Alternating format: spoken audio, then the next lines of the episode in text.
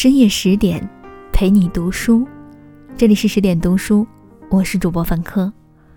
今天要跟大家分享的文章题目是《从乞丐到影后，等了初恋四十年，六旬美人的倔强与优雅》，作者陈坤。惠英红曾轻描淡写的总结自己：“我人生做的事情不多，要饭、跳舞、拍电影，就三个，简简单单三件事儿，正是他的人生底色。他没有安稳的童年，在红灯区街头乞讨十年，见过最极端的人间百态，依然保持着善良与改变命运的信念。他也没有安逸的青春，日复一日的练舞，年复一年的拍武打戏。”换来的是不可逆的伤口和被遗忘的危机，这些他都挺过来了。很难想象惠英红到底拥有多大的能量，才能在不那么友好的命运里走到了今天的位置。五十九岁的她依然很美，不是因为获了多少次最佳女主角，而是在她的自信和优雅面前，连岁月也不忍心打扰。二十八岁那年。打女出身的惠英红，为了寻求角色转型，奔赴巴黎拍了一套半裸露的时尚写真集。她的初衷只是为了展现自己作为女性的美，告诉人们不要忘了我是女生。但当时的男朋友黄子扬看到了这套照片后，对她说：“你今天不要跟我去吃饭了，我很多朋友在。”惠英红觉得很受伤害，第二天就提出了分手。二十七年后，惠英红来到《鲁豫有约》。又说起了这段经历，主持人却万分不理解他的做法。你干嘛要拍那个写真集呢？如果我真的很喜欢那个男生的话，我现在一定后悔的要死。惠英红的不后悔，在主持人看来是，那你就没有那么喜欢他。而惠英红理解的爱情是喜欢之上的互相尊重。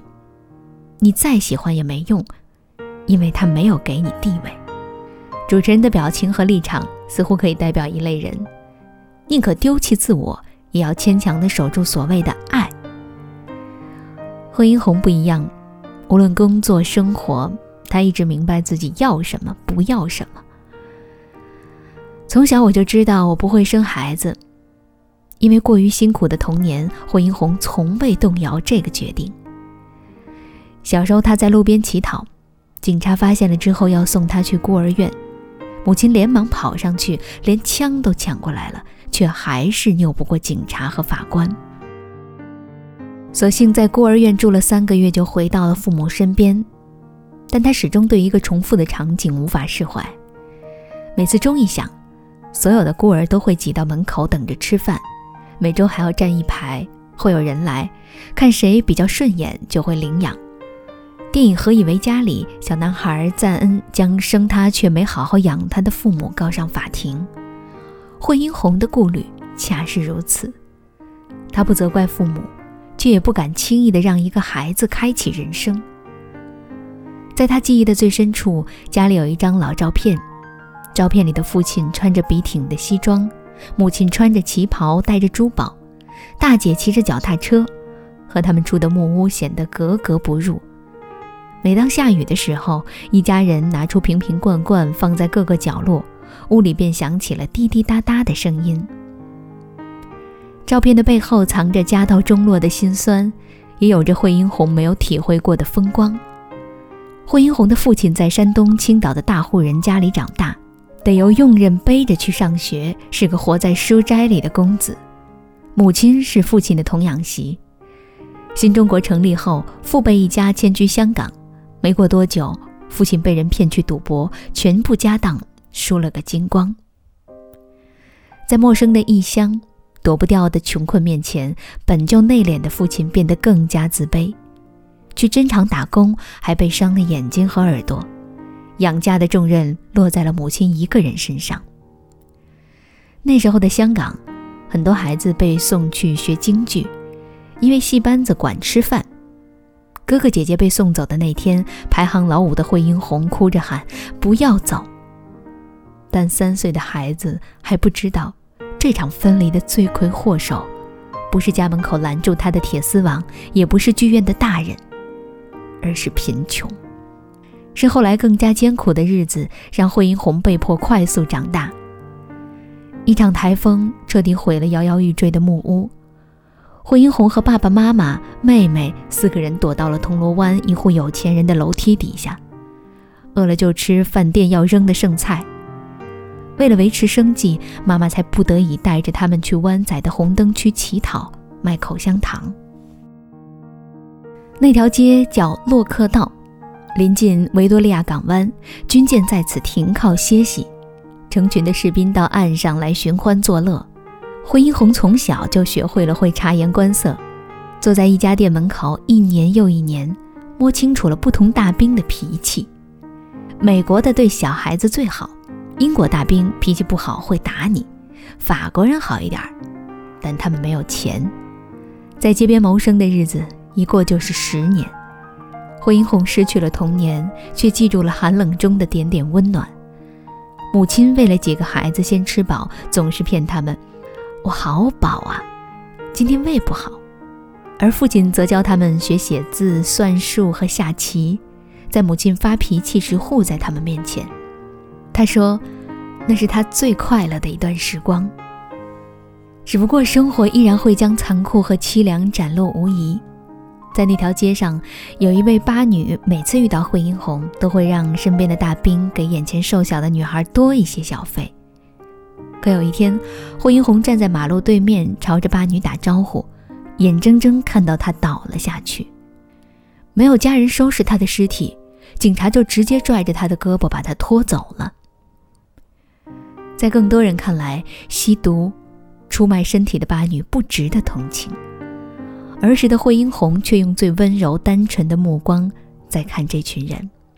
那时候很多家庭都很穷，通常大的那个就会牺牲自己去赚钱，让小的有书读，家里有饭吃。你认为每个人都很愿意做吗？惠英红也想让家人过上好日子，但她想寻找一个更光明的方向。在洛克道尽头的街角有一家电影院，每天进进出出的都是最有钱的人。影院的门口挂着当红女演员林黛、李菁的大幅海报。这些人在惠英红眼里都是人上人，像星星一样夺目。她找到了人生的目标，当明星。离开了湾仔后，惠英红顺利成为了一家夜总会的舞女。十七岁就当上了领舞，领着一千五百港元的月薪，这样的收入已足以养活一家人。但他的野心远不在此。起初来到这里，是因为他知道许多女演员都是在夜总会被发掘的。不久后，他果然等来了自己的伯乐。当时导演张彻、吴马和剧组去为《射雕英雄传》物色演员，几个跳得好的女孩被邀请去试戏。而惠英红得到了穆念慈一角。去邵氏电影签约那天，母亲不同意，因为邵氏开的薪资只有五百港元，而惠英红想得更长远。我看到跳舞的领班四五十岁了，一个月就几千块钱薪水，我跳到他那个位置又有什么盼头呢？于是惠英红偷偷请来姐姐帮他去签约。临走之前，因患癌症而迷迷糊糊的父亲突然醒了过来，告诉他：“不要怕，你做什么事情都是对的。”惠英红也坚信自己是对的。他拍第一场戏时，正好是穆念慈要对去坐牢的父亲说一些贴心话。这场开机戏来了许多人围观，惠英红丝毫不怯场。他抱着父亲边哭边说话，没有一点儿念台词的痕迹。人越多，我就表演得越好，我就要给你们看到最好的。张彻惊讶，他竟然不是第一次拍戏。其实天分的背后是曾经培养的舞台感和无数次咬牙坚持的信念感。一九七九年，武打片已是香港电影的主流，惠英红又抓住了这次机会。电影《烂头河》开拍后，女主角因为无法忍受被打的疼痛，悄悄离开了。刘家良导演找替补演员时，想起了在一旁跑龙套的惠英红，让那个女孩来试试吧。那场戏，惠英红要被一个男演员打四十多拳，打到一半时，她跑出去吐了，回来接着演。刘家良这才想起没有给他防护措施，随手把剧本扔了过去，让他挡在肚子前面。又出去吐了几次后，他坚持拍完了这场戏。我不能走，如果不熬过这一关，我就没机会了。就这样，惠英红拿下了女主角，很快迎来了人生的高光时刻。一九八二年，她凭借电影《长辈》获得第一届香港电影金像奖最佳女主角。得奖时，父亲已经离世，他把电影票放在父亲的牌位面前，告诉他。我当主角了，你今天晚上要来看我的首映。邵氏也给他涨薪到了每部戏五万元。从那以后，他的每一部戏都是女主角。每次拿到片酬，他都会全部交给母亲。而这些都是惠英红用命换来的。受伤最严重的一次，是他从四楼直着往下跳，两块膝盖骨咔的一声断了，被送去医院。刚拍完 X 光，剧组就开始催他。他选择了立马回去，武术指导抱着他拍完了那场戏，上身打，下身腿还晃来晃去，那种疼，现在想起来还害怕。直到凌晨，惠英红才重回医院打上了石膏。惠英红成为邵氏的当家武打女演员后，想多尝试不同类型的电影，邵氏却不同意，理由是这会破坏她成功塑造的打女形象。当他争取男与女时，演了一天就被老板喊走了，而代替他的女演员是钟楚红。只是没有什么会永远受欢迎，只演一类角色的惠英红不会，邵氏也不会。上世纪七十年代末，徐克、许鞍华等独立导演迎来了香港电影新浪潮时期，邵氏开始走下坡路，跳槽去了更有实力的嘉禾电影后，霍英红的转型计划依然停滞不前。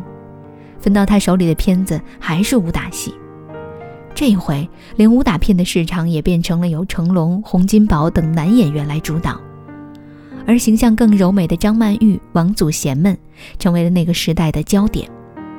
待香港回归，好莱坞电影也来搅局。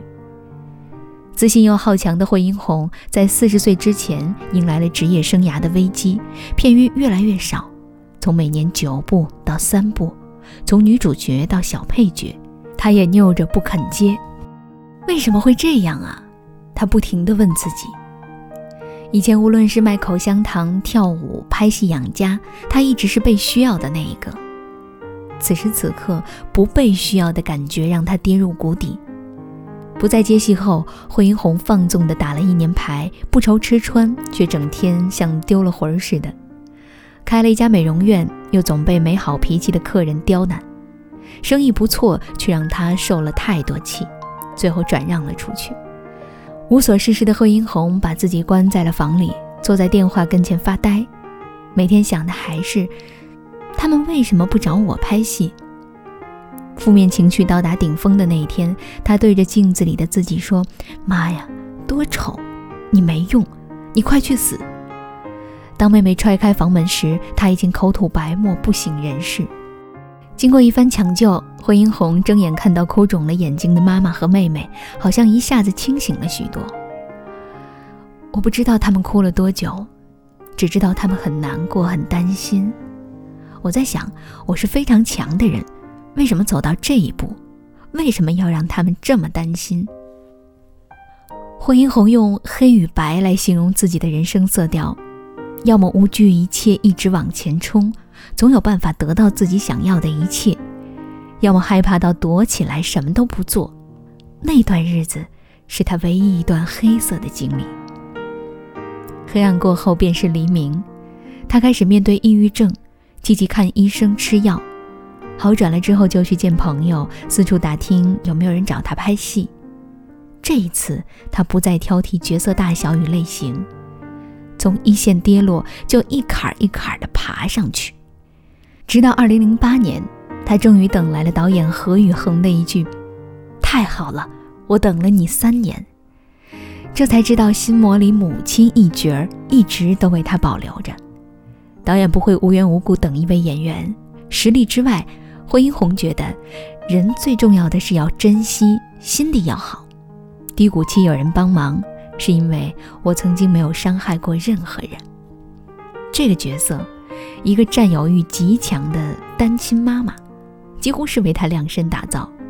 抑郁症的经历给他带来了许多灵感。两年后，他终于等来了第二个金像奖杯，站在领奖台上，他泣不成声。从第一届到第二十九届的这条路，他走了太久，而这一次更加珍贵。我知道，我是属于电影的。后来在一次采访中，惠英红讲了一个关于迷雾和悬崖的故事。大雾天里，他拍完戏后和朋友坐车下山，朋友坐在靠山的一边，他坐在靠悬崖的一边，朋友怕得哭了起来。他看不到悬崖，想象中就很危险。但我知道车还离悬崖很远，就比较定一些。他一直说要掉头走，我就说不要紧，不是那么危险，慢慢开车，熬过了可能就没有雾了。话音刚落，车前的路就明朗了起来。从此，惠英红一直相信，许多当下看起来严重的大事儿，过后都是小事儿。当你被雾包着，你一定要坚持。要够胆子，掉头走其实更危险，因为那是悬崖。但是原来前面一分钟就已经没事儿了，这个是不是人生呢？重回一线，惠英红遇到的都是更加需要人生阅历做支撑的角色，比如让惠英红第三次成为金像奖影后的《幸运是我》，她在里面扮演了患。他在里面扮演了患阿尔兹海默症的芬姨。接下这个角色时，惠英红是带着愧疚的。原来在戏外，母亲也是阿尔兹海默症患者，只是惠英红一直都没有发现。无数个瞬间，她都以为母亲在无理取闹。母亲不会用遥控器，她教了几遍便没了耐心。要是再遇上拍戏不顺，母亲便成为了她的发泄对象。这么简单的东西，你为什么学不了？你烦不烦呢？有时候惠英红收工回来，发现家里一片漆黑，却听到母亲在房间里看电视的声音。早上说好了回家吃饭，可厨房里什么都没有。那我吃什么？怎么会这样呢？两个人又是一番争吵。惠英红以为母亲只是变成了老小孩儿。哪怕母亲出门后被警察送了回来，他都没有意识到任何问题。我当时很生气，说他为什么要故意这样整我？因为那个时候他性情大变，屋子也不收拾，自己吃没吃过饭也经常忘记。直到母亲七十岁，一天夜里吵着要吃苹果，明天帮你买，你去房间睡觉好不好？没过一会儿，母亲又从房间里出来了。你干嘛要这样？霍英红忍不住呵斥母亲，母亲一下子摔坐在地上，盆骨、大腿都受了伤。去医院检查，医生却告诉他：“你妈妈有很严重的老年痴呆症。”你们平时是怎么照顾她的？经过进一步确诊，霍英红看到了核磁共振的照片。头那么大，可脑子才鸡蛋大小。她的眼泪止不住的流着。我一直以为是妈妈对我不满意，难道我做的还不够好吗？当时真的很想要打自己的感觉。自那以后，惠英红每每看到母亲，就会想起自己的错。幸运是我开拍前，他告诉导演：“你不让我演我妈妈，我可能再也不会演了。我要给自己一个赎罪的机会。”戏里，芬姨有着惠英红母亲的体态神色。他在犯错挨骂时的委屈反抗，也是母亲的样子。去年，惠英红和妹妹一起度过了第一个没有妈妈的春节。自从知道了母亲的病之后，每年春节，惠英红都会邀请兄弟姐妹回家过年。母亲走了之后，又只剩她和妹妹两个人了。